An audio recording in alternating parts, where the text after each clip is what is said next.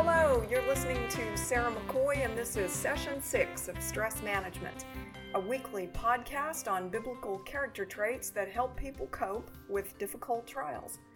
I've been a Bible teacher at Owasso First Assembly in Owasso, Oklahoma for 40 years, and I love the way that God's Word shows itself practical to today, time after time. In this sixth installment, we will examine the role of physical replenishing in stress management. This time, as it is demonstrated in an Old Testament story about the prophet Elijah, and then affirmed in verses from the New and Old Testaments. But first, have you heard of a man named Randy Gardner? He's still alive, 71, born in 1948 from San Diego, California and he set the record when he was 17 years old in 1964 for going without sleep 11 days and 25 minutes. Now, it's since been broken, but at the time it was quite the conversation starter. He had two friends that would stay with him in shifts at his home. He allowed himself to go outside and walk around some, but most of this 11 days was spent in his room and he ate normal meals three times a day, but not during the night. But as the days went on, his friends began to note that he was having problems with moodiness, problems with concentration and short term memory, paranoia, hallucinations. And at one point, when he was asked to count backwards from 100 by sevens, he stopped at about 65 when asked why, he said he couldn't remember what he was doing. At any rate, the interesting thing was when it was all over, he had to go to bed and sleep for 14 hours straight. And then the next night, he slept for 10 hours to recover from that.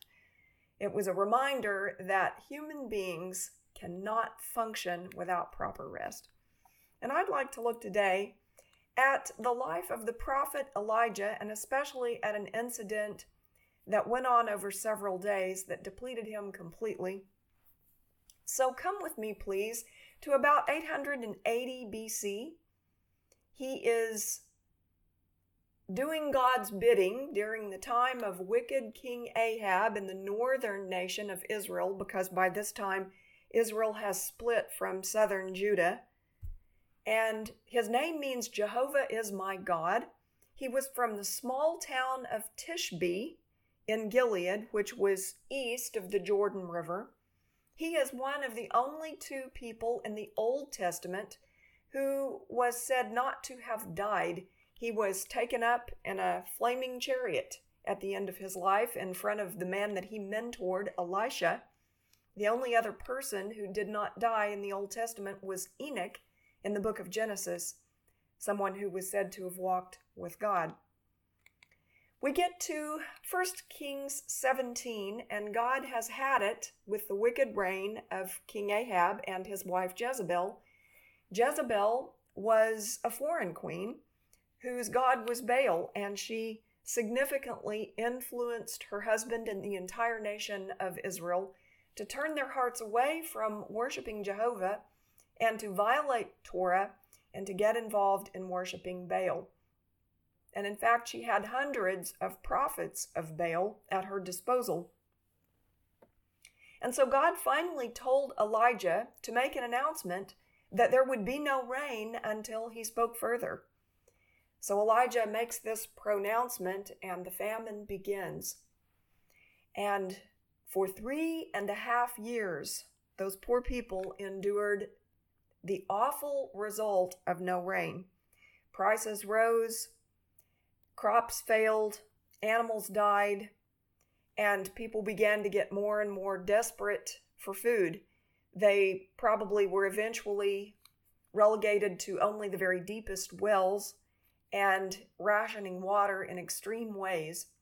And during that time, God provided for Elijah by sending him not too far from his original home in Tishbe to a brook called in Scripture the brook Cherith, he lived in that rural area, and the scripture says that ravens would bring in their claws two times a day meat and bread. You think about what that has protein, carbohydrate, and fat. It was a pretty balanced diet. Eventually, the brook dried up, though, and Elijah needed somewhere else to go and be sustained. So God sent him to a community north of Israel. It was Sidon or Zarephath, and there was a widow there who lived with her only son. When he got to this community and spotted this widow, she was out gathering sticks to make a fire for the final meal that she was going to prepare for her and her son. She had enough flour and oil to make a little pancake of sorts. And so he went up to her and asked her to make him one.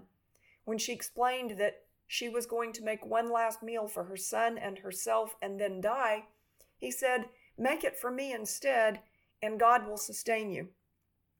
And so she did, and so God did. Every time she went back to her little jar in her kitchen after that, during that famine, there was enough meal and enough oil to make another cake. During that time, also, her son became ill and died. She brought him in her anguish and grief to the prophet Elijah, questioning God. Elijah then stretched himself out over the body of that boy three different times, calling on God's mercy, and the boy was raised. But we still haven't gotten to our main text yet. She is his sustenance until it's time for the famine to be over. But then we come to 1 Kings 18, and God is ready to show the people who is really God, him or Baal. And so he asks Elijah to call a challenge or a showdown between him and the prophets of Baal on Mount Carmel. Now, Mount Carmel was actually a mountain range. It was about 25 miles long and it faced southeast, but it was right on the Mediterranean Sea in northern Israel. That range is now a UNESCO Biosphere Reserve, and it's really quite a lovely place. But once Elijah's pronouncement gets out, the 450 prophets of Baal that were serving Jezebel were intrigued and interested, and they came to Mount Carmel and they listened to his proposal. So Elijah calls them up and he tells them to build an altar and to get a sacrificial bull, which would be a big sacrifice in that time, considering the scarcity of pasture and the few animals that were left, and to kill that bull and put its body on the altar, but instead of lighting it on fire in the usual way, to call on their prophet, on their God Baal, to bring to them the fire that would consume that sacrifice. He said they would take turns and he would do the same, calling on God. But he said, There's more of you than there is of me, so you all go first. They did so. And hours went by. Finally, it gets to be midday. They're still calling on their God, and nothing has happened. Elijah begins to taunt them. He says, Maybe you better speak louder. Maybe he's asleep. Maybe he's gone on a trip. And they begin to cut themselves, trying to get their God's attention, and blood is running. Pretty soon, pretty much the day has passed and it's become eventime, and now it's Elijah's turn. So he slays his bull and puts it on the altar, but he asks on three times for four jars of water to be poured over that sacrifice. Now imagine what a sacrifice it really was to come up with great big jars of water in that time. Maybe people are thinking about what they could have done with that water if they had been allowed to keep it. Wow, I haven't taken a bath in a couple of months. It sure would have been nice if I could have used that water to get clean, or I could have washed some dishes, or I could have boiled a little bit of rice, or maybe I could have cooked a little cereal for my baby. But this 12 jars was poured out liberally over the sacrifice and it filled a trench that had been dug around the altar. And then Elijah prayed a simple prayer, and the fire of God soon fell from heaven. And not only did it completely consume the sacrifice, but it licked up all the water around. Then, before the people could disperse, Elijah put under arrest and held captive all 450 of those prophets of Baal, and he personally slew them. In fact, now there is a small Carmelite monastery on Mount Carmel, and there is a beautiful, dramatic statue of Elijah made of stone with his sword raised to heaven as he gets ready to slaughter a Baal priest uh, remembering this Bible passage. Well, so far it's been a pretty long day. He's waited, stood by, and mocked as the prophets of Baal have called and called and called on their God. And then he has called on the God of Israel. And then, after God answers by fire from heaven, he has personally slain by the sword 450 people. If you can even wrap your mind around the carnage and the stress and the awfulness of that as he executes judgment from God on those idolatrous people that have turned the nation away from him, from the Lord. And then he goes up on a mountain nearby with his servant and begins to intercede for rain. The scripture says he puts his face between his knees so he is humbly entreating God to send the rain, and he sends his servant to go look up in the sky because so far it's completely clear. And he's told these people that God is ready to answer from heaven with rain and end this three and a half year drought. And the people have decided that God is the Lord and not Baal after all. And now he has got to implore God to bring about this rain that has been promised. So, six times the servant goes and looks up in the sky and comes back and says, No, there's nothing there. Finally, he sends him one more time, and on the seventh time, the servant comes back and says, I see a little cloud about the size of a man's hand rising up over the sea. And Elijah says, That's it. There is a rain coming, and he instructs him to make way and get ready because it's going to come a great, great rain. He also sends a message to Ahab that he should get back to his home as quickly as possible. And then Elijah runs ahead of the chariot clear down to the town of Jezreel, which was a 30 mile distance. If you can imagine, after a day like that, the Lord empowering him to run more than a marathon to Jezreel, and in fact, to be able to beat a chariot of horses in the meantime. And in fact, it says in verses 44 through 6 that the Lord gave him special strength. He tucked his cloak into his belt and ran ahead of Ahab's chariot all the way to the entrance of Jezreel. When Jezebel hears about everything that has happened at the showdown, and when her husband tells her that all 450 of her prophets of Baal have been killed by Elijah, she is in a rage, and she declares on her life that Elijah will not survive until this time tomorrow.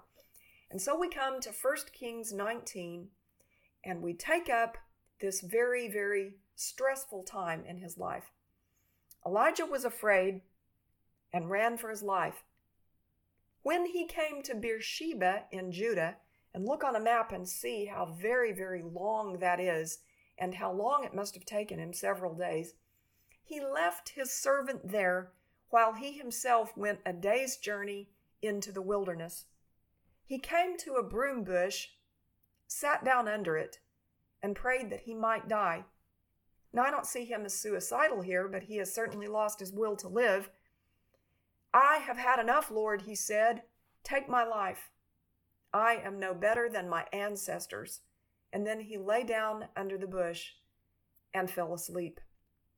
Sometimes people have had about all that they can take. And maybe he was having flashbacks of what it was like to slay all those prophets. Maybe the threats that Jezebel made against his life are ringing in his ears. Maybe as he goes back and thinks about how lonely it was to by himself face those prophets at the altar, he becomes overwhelmed and he feels like he cannot do any more. All at once, an angel touched him and said, Get up and eat. I don't know how many hours he had been asleep, but certainly it must have been a long time. Verse 6 says, He looked around, and there by his head was some bread, baked over hot coals, and a jar of water. He ate and drank, and then lay down again. The angel didn't chide him. She didn't say, Why don't you get up and get busy? You know the Lord can strengthen you. The angel simply said, have something to eat. The angel of the Lord came back a second time and touched him and said, Get up and eat, for the journey is too much for you. And so he got up and ate and drank. I can imagine that this was no ordinary meal. This was a great meal, like more than a Thanksgiving feast. And I see him taking that cruse of water and chug a lugging that water. He's so thirsty, he doesn't even realize how thirsty he had been for so long. Strengthened by that food, he traveled 40 days and 40 nights until he reached Horeb, the mountain of God. There he went into a cave and spent the night. There's more to that interesting story, but I want to stop there because the point of this series is stress. And Elijah has been through extreme stress physically, mentally, emotionally, and spiritually. Physically, he's endured long hours. He personally killed 450 people. He ran a 30 mile race. Now he's been en route from Jezreel to Beersheba for days. Mentally, he had a confrontation with hundreds of people who were diametrically opposed to his point of view. Emotionally, he encountered their anger and then their fear. Spiritually, he had to exercise great faith as he called on God to send rain. His credibility was all hinged on whether or not God would really send rain. And his servant kept going back and looking up in the sky, and there was no rain until the seventh time. Long praying is a very physically taxing thing, too, but it is certainly spiritually draining. So, what was God's prescription in that particular case for Elijah? It was sleep and it was food. And then also for us, I think he would add to that time. And I would like to look at each of those three things sleep and nutrition and time. Did you know that Psalm 127 2 says, In vain you rise early and stay up late, toiling for food to eat, for he grants sleep to those he loves. We can call on him and expect that he will keep his promise to allow us to rest. Psalm 3 4 and 5. David says, I call out to the Lord, and he answers me from his holy mountain. I lie down and sleep. I wake again because the Lord sustains me. He didn't have to toss and turn all night long because every little thing that happened from the day was on his mind. He could give it to God before he went to bed and then expect that God was going to grant him rest. In Mark 4, we see a story where Jesus is out on the sea with his disciples. It says a furious squall came up. I'm in verse 37 here. And the waves broke over the boat so that it was nearly swamped. Jesus was in the stern, sleeping on a cushion. Why would the Messiah need to sleep? because he was a real man who really got tired after long days of ministry. And when it was time, he made sure that he got some rest. Now he woke up and he calmed the storm, but when they were looking for him, that's what he was doing. So sleep. Something else that helps us with stress is to eat right. In Ecclesiastes 8:15, Solomon says, "So I commend the enjoyment of life because nothing is better for a man under the sun than to eat and drink and be glad." Food is for us to enjoy within reason. And we know so much today about how to eat right, how to balance our diet. You can read from so many different experts the number of calories that would be appropriate, and the fruits and the vegetables and the dairy and the meat, or whatever specialized kind of diet you might need would be right for you. It is God's plan that you fuel your body properly. There's a story about a shipwreck that Paul was in in Acts chapter 27. And in fact, that was the subject of podcast number five in this particular series.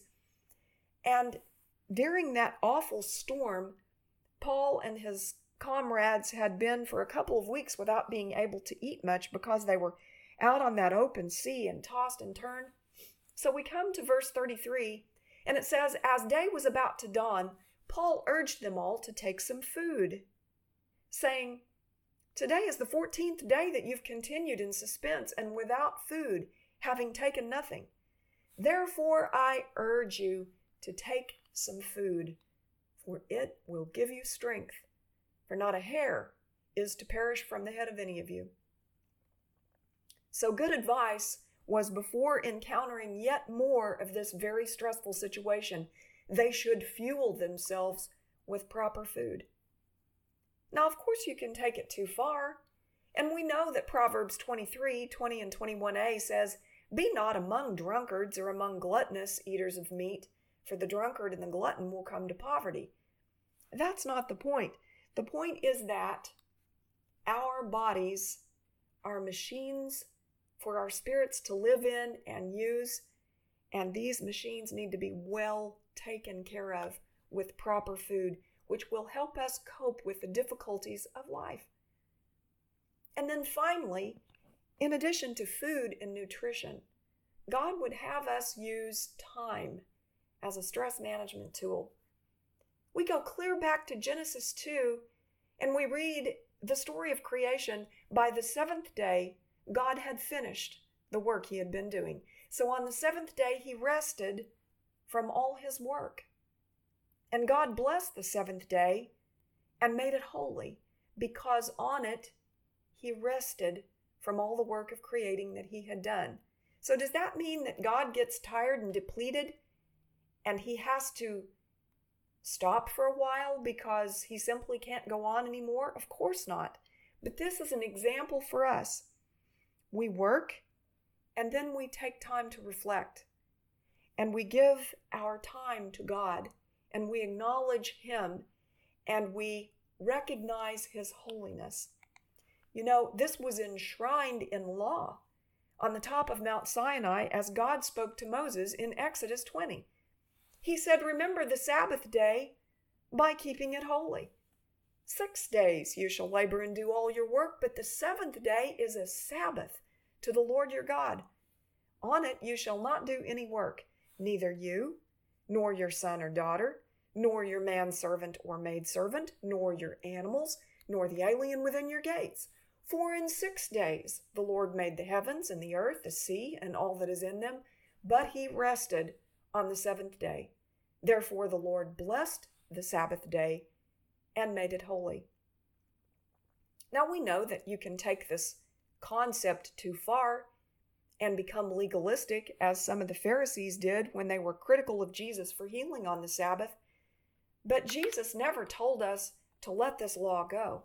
This is a timeless principle that predates the law, and we need to step back and rest, not just in a bed asleep, but also during a day each week when we set aside things like paying bills and doing the laundry and catching up on running around town doing errands, even if we're not at work. And if you have discretionary time and you don't have to work overtime, reduce your stress by following the principles of God's Word and take time off. You're only human, and the scripture says He remembers our frame, He knows that we're dust. I like Isaiah 40 31.